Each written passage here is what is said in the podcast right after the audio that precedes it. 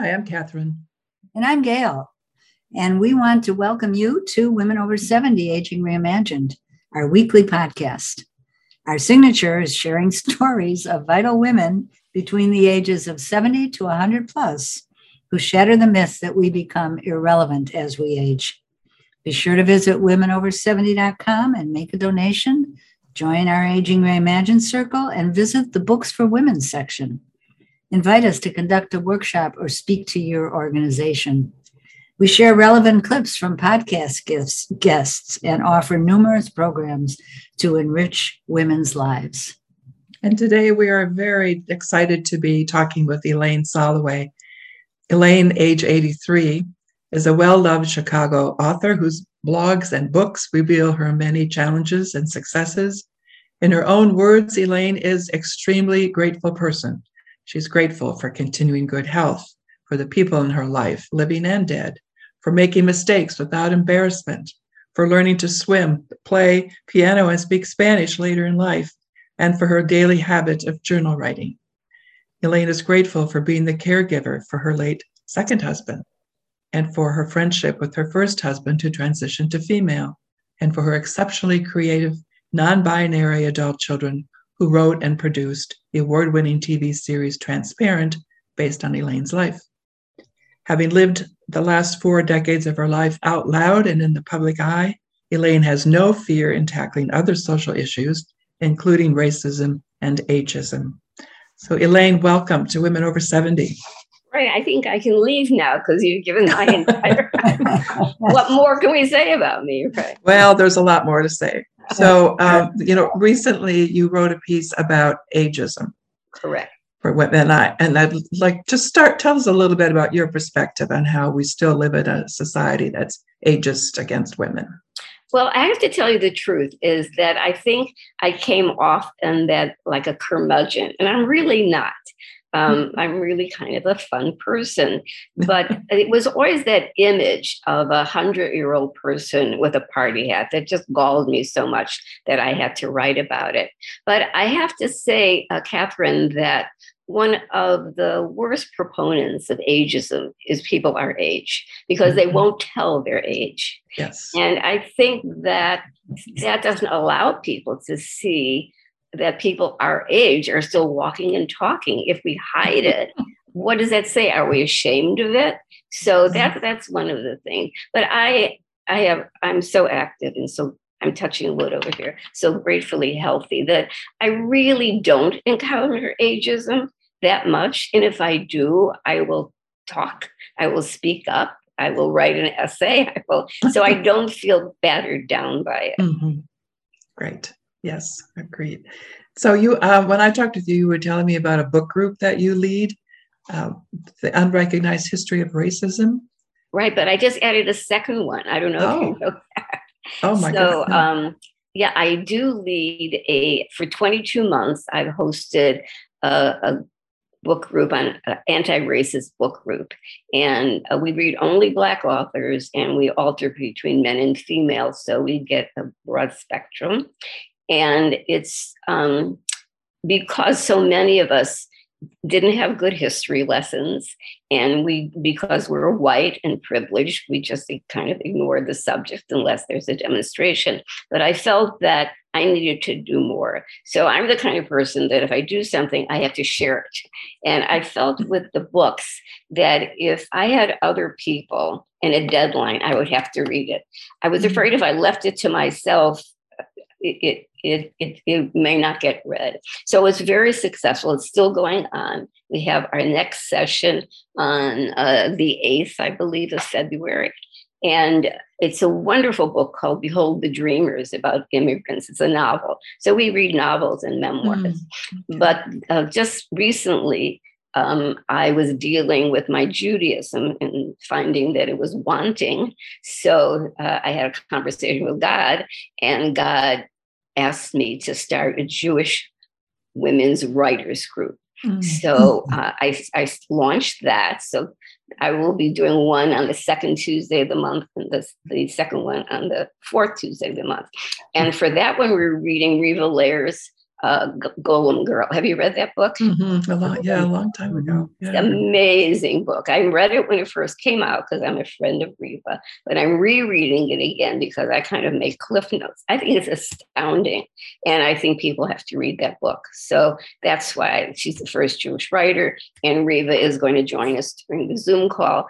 And I put posted the, that essay about it on my Facebook page, and I think it's like why aren't people there was people are just hopped on and joined on and i'm trying to figure out why it was so why people were thirsting for it for an, yet another book group because i think mm. people have book groups.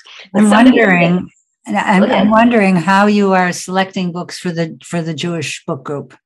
It's just what i want to do that's why, that's why oh, you're the leader, you're going to choose them. Yes. Exactly. And that's why actually, um, Gail, both of my book, my first book group is so successful because nobody has to think about it.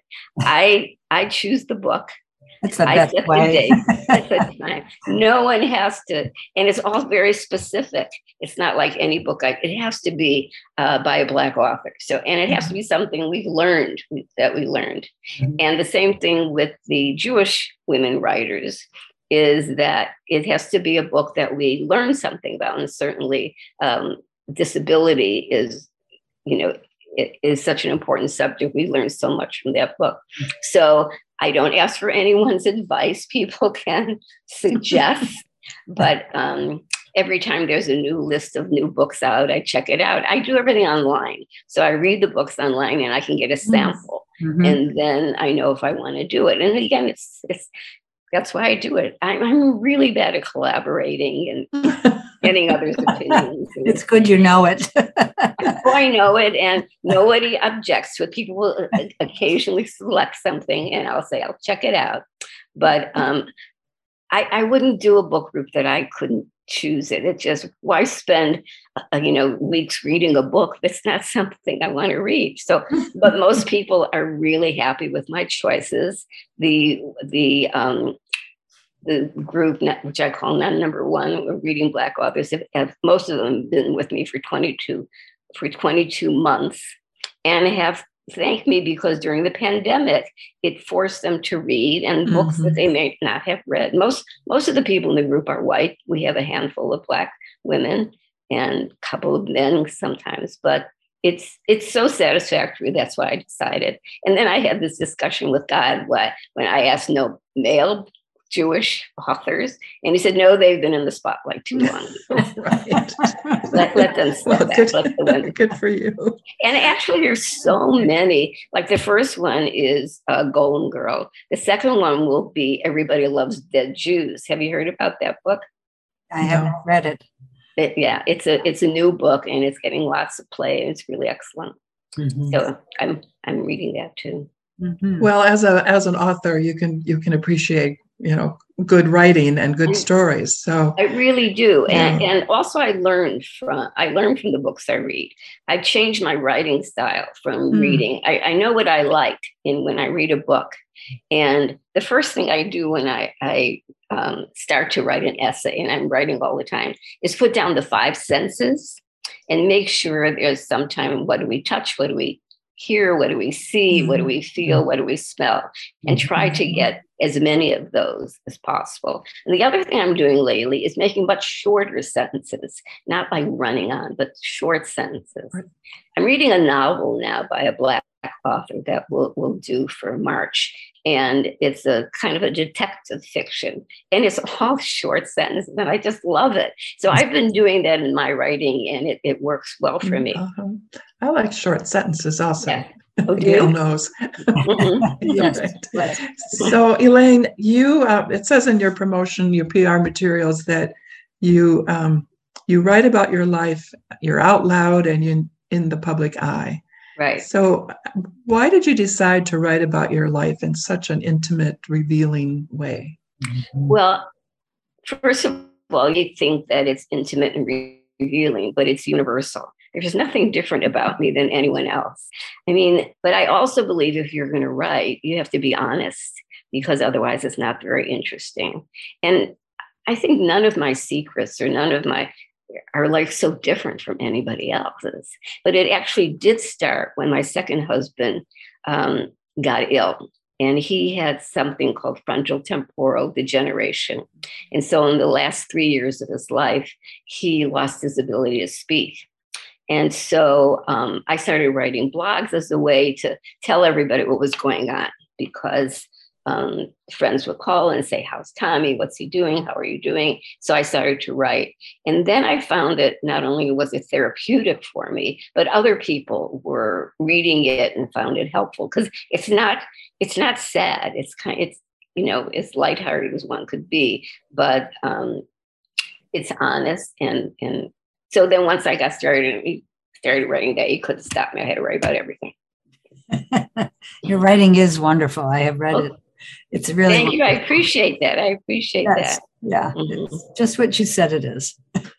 yeah, and you, you know, you um, when we talked, you said that you're very proud of your non-binary adult children for being correct, yes, courageous the way they want to live your life. Right. And your first husband was made some really incredible choices also. Right. So how did you tell us a little bit? Give us some insight into your own experience around um, your first husband and um, and your adult children? Well, I'm actually trying to write an essay about that that now. But I think um, what I'm so proud about about my children and about the show Transparent is that it really became a door opening for people. That there there were certainly transgender people in the world, but they were all, were all in the closet. They were uh, hadn't come out like like gay people. And but Transparent showed a family, a typical family. It wasn't a drag queen or performer or it or in TV. They're usually, if they're transgender, they're the menace in the story. But this was a, a family, just you know, a Jewish family, mm-hmm. and um, it showed that when one person changes, it affects everyone else. Right. And and in real life, it did affect my children who it, it wasn't that they changed, just that they came out to their true selves, that both of them are now non binary. And uh, I'm working hard on they and them. And, and I still mess sometimes because they are in their 50s. So for 50 mm. years, I've been calling them daughter and by their their born name and now i have to but i don't resent it because it's a learning lesson for me mm-hmm. and um, I'm also trying to tell people our age that that they have to be they have to get on the program. Mm-hmm. That I think people our age um, want to expand their brains. We're doing crossword puzzles. We're taking classes. Where we want to keep our brains alive. But when it comes to they and them, people get stubborn. You know, it's as if I've lived this life all along. Doesn't make sense to me i'm not going to do it. Well who are you hurting when you say i'm not going to do it? Mm-hmm. it could be your child your grandchild. I mean if someone is that um, intent to live their life truly then it it's your um, responsibility to honor that. Mm-hmm. you know in the in the tv series transparent the way your character was portrayed, you, as I recall, were um, you wanted to have to continue to have a close relationship with your partner. Correct. Even my first and, my spouse. Yeah, your first spouse. Yes. Yeah, mm-hmm. yeah, the first spouse. Right. Mm-hmm. So, um, did so? What was that like for you? Having a relationship with mm-hmm. after she came out after mm-hmm. It was delightful. I mean, it was, I gave her, I wrote a piece for Harper's Bazaar where I, I gave her my mother's earrings and I was putting them on. Um, I was, we were divorced. I was in my mm-hmm. second marriage and my, my second husband, my first spouse got along very well. Mm-hmm. And, uh, it was, we were good friends. We're still good friends. You know, we, mm-hmm go out to lunch together. We are on the phone. We're each other's emergency contacts. But the interesting question, Catherine, is would it have been different if I had known? Because mm-hmm. in the TV series, um, Shelly, the, the wife, kind of intimates that she knew, but I had no idea. Mm. And I wonder if I had known, if I had been given the choice, what would I have done? Mm-hmm. I'd like to think that I would have accepted it and, and said, great, you know, just continue as we are. Not mm-hmm. sure that would have happened. I don't know if I was that benevolent at that time mm-hmm. because my spouse was struggling. So it was a mm-hmm. struggling marriage. But mm-hmm. um, I'm glad that that we have continued to be friends. And and she's the same person, you know. She's the same yeah, person. Same person. Mm-hmm. I think also that the, in, um, I think that the presentation of the film of, of the series mm-hmm.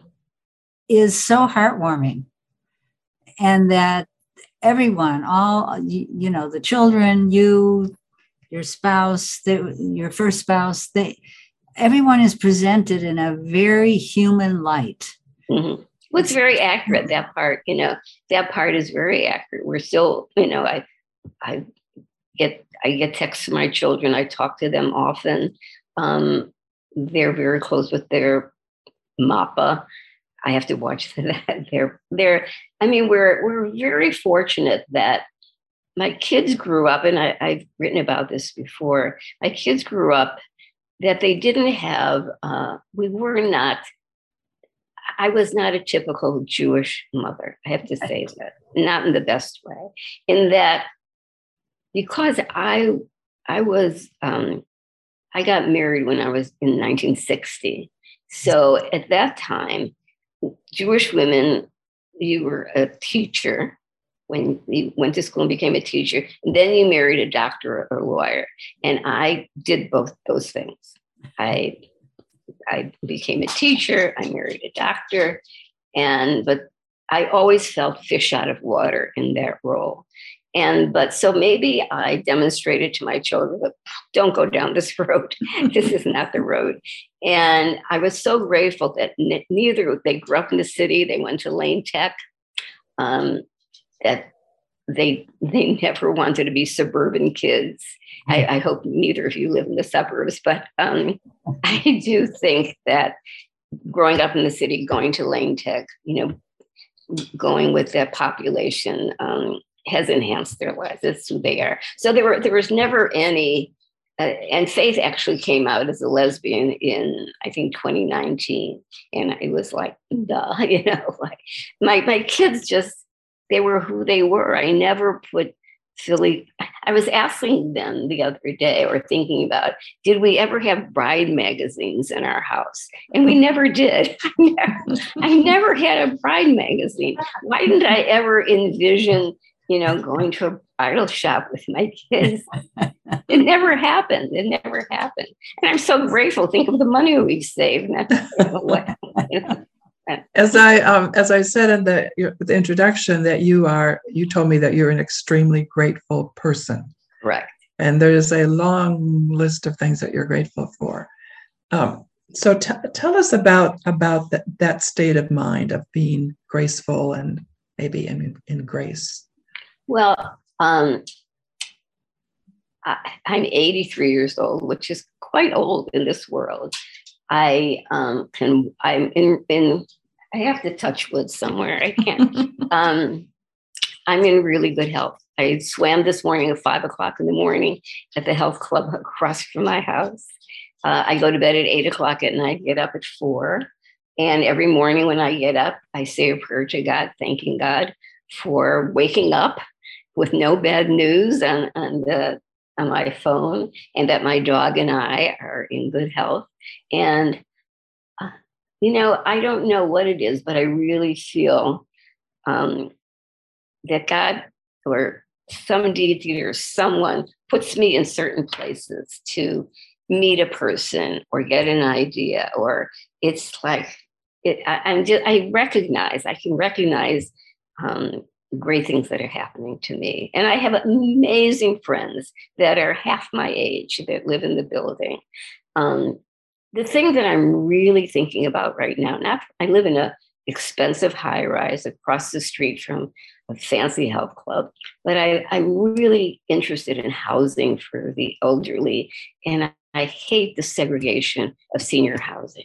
Mm-hmm. I have friends in senior housing. I think it, it's wonderful if you're handicapped in some way, but I I think we really have to rethink the segregation of senior housing. I don't know if either of you live in senior housing, but No. um, No, but we're we're just we were talking with the woman who's um, who's going to be an advocate some soon, and and that's what she's going to be talking about are these different models for housing mhm. right, for for uh, as we age, and right. yeah, Yeah. it's it's a really important important. I, I think it is. I think it's really, and I have a master's degree in urban planning, which I didn't get until I was until the 70s. I was married and had children. And because I was really interested, I, I've written about it a lot, but uh, in the 70s, my family and I lived in uh, a development called South Commons on the near side, side, south side of Chicago. And it was a planned community which attempted to mix races, ages, uh, incomes in a variety of housing styles. And it changed me from kind of an unhappy housewife to a, writer. I wrote the community newsletter. My, we had theaters. It, it, it was this is an amazing experience. And in fact, my child Joey is doing a documentary on it.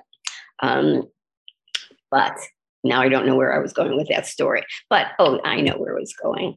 That why can't we have intentional communities like that? Intergenerational interracial inter you know why are we segregating Right. uh, people by age? I know that they're very popular they're very expensive they're very lovely they're you know but i just can't imagine being in a place where there were no babies or children or dogs or that. But that's just me. Mhm. i won't have i'll have the senior living housing community down on me but do either of you live in senior housing No. No. I live independently in an apartment, and that's how I intend to stay. and how old are you I'm 80. you're 80 so we're Yes. close in age and what about you catherine I live uh, I live in a suburb, but it's the first one west of downtown, so Oh. it's Oak Park. oh oak park is i don't consider it a suburb i know so many people who live there right and Yeah. how old are you Seventy two. Oh so we're all well i guess you have to be over 70 You have to be. You have to, to qualify. That's right. that's right right That's right. yeah and So- but oak park has a lot of opportunities too you know right Mhm. Many, many, yes. Yeah. It's one of, yeah. So I've lived here for 35 years or more. In yeah Oak i have Park. friends i have friends who live there and they're very happy there And isn't it Oak Park, uh, Catherine, where they're going to build the first co-housing uh, Cooperative housing. community? Yeah. Mhm, Mhm. Mhm. mhm. Yeah, and will, it's going to will be intergenerational Yes. that's yeah That's the way it Yes. should You be. know, I think that as we age, that's going to be the word because nobody expected us to live that long and to have desires of this way. So they're going to have to Mhm. figure out what to do with us. you know? Yeah. That's right. That's right. So uh, tell us about your tattoos. Well, um, I guess I've always liked tattoos on other people, but this one on well, it's on my left. I got when I was 60, uh, and it has my daughter's. Oops, see, I just did Whoops. that. whoops, cross that out, my children's names on it Mm-hmm. to honor their creativity. And I just loved it so much. And the other one, the one on this shoulder, is a seahorse. And I got mm. that when I was 80 because I had always tried to learn how to swim all my life. Um, and I just stupidly never gave up. And finally, at 79, I did learn how to swim from a woman who taught babies. And so I learned it step by step. Mm. So in honor, it's a seahorse. And That's wonderful. It's my fa- I love seahorses. you That's my- really? yes, absolutely. Yeah. So you were um, you're learning to swim. You also said that you s- s- play piano and you've been s- learning Spanish and Right. that you're settling for being mediocre. Doesn't Or- sound or like poor. you, but I was I was doing the keyboard just before, and I don't do I don't spend it's ten minutes of and I set a timer ten minutes for Duolingo to do Spanish and one song a day, a Rodgers and Hart usually for piano, and swimming is three mornings a week, and mm. I'm really awful at all of them, but it's just me, and I have tried all as long as I can remember to do those three things, and well, I think the, the secret of any of them is to practice and not to go for perfection. Mm-hmm. I, I, I think perfection just limits our life so much when we can we can do all those things you know just but mm-hmm. I also wrote an essay. Please don't watch me because I don't want anyone to, to, listen or watch me swim. Watch me.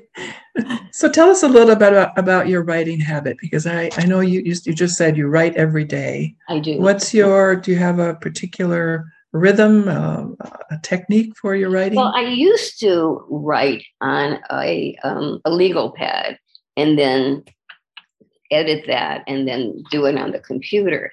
But but recently I started only using the computer and it goes so much faster. and I will do a draft. Well, I have this other little secret, and I don't know uh-huh. why, but each of my essays is 777 words. Let's write that down. Maybe that's the magic number. And why? it, I have no idea, but I I think anything more than 800 is too much. That is too much for people to read. And usually, I think newspapers want 800. But I, I, was discovering that mine were 777. So if I go over that, that means I have to cut it somewhere. And if I don't have 777, I have to add something. And that it just makes it shapes it perfectly for me. I don't know why it works, but it works for me. so I I I usually just get an idea, something hits me, and I think, well, that would make a good essay. But now I'm trying more to do opinion pieces because mm-hmm. that's what you can get published is opinion mm-hmm. pieces. Because mm-hmm. I've mostly I've been doing um, or how to pieces work.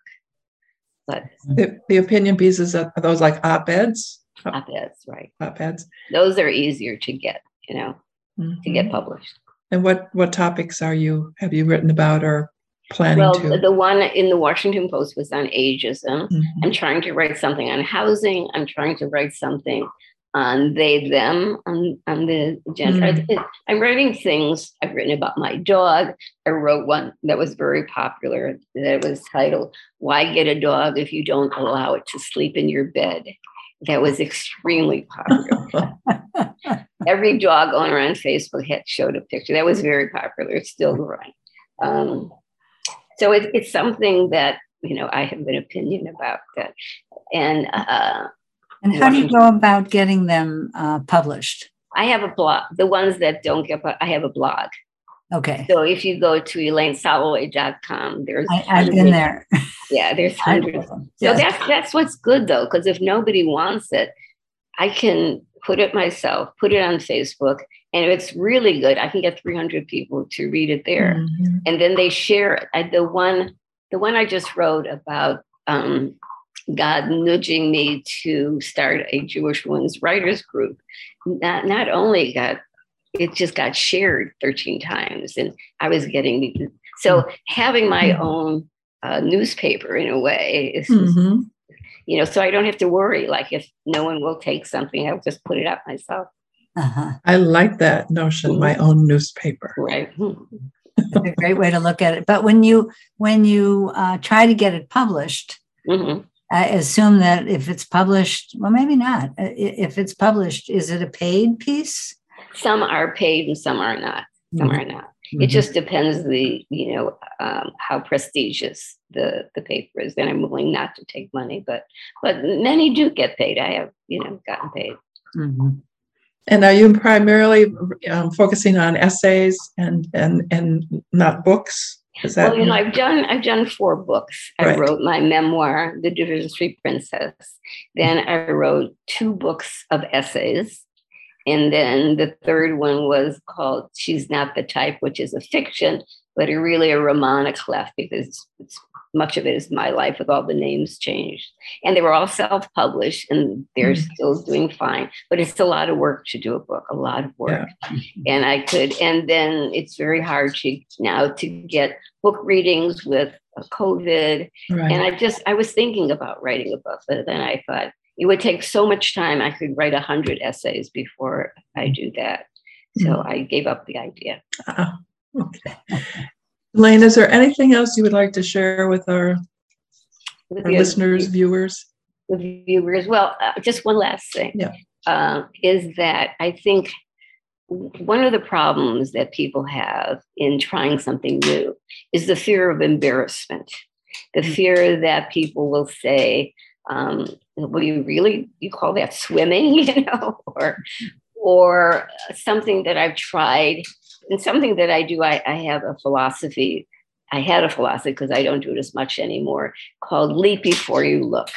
which is just try it out. And if it doesn't work out, you drop it or you move or you, you know, go on. Because people are so afraid to make a step and to make a mistake. And then people will say, well, you said you were going to take tennis for a whole semester. And I said, well, I didn't feel like it, you know. So I think if people could drop embarrassment, they could do so many more things that are fun for them.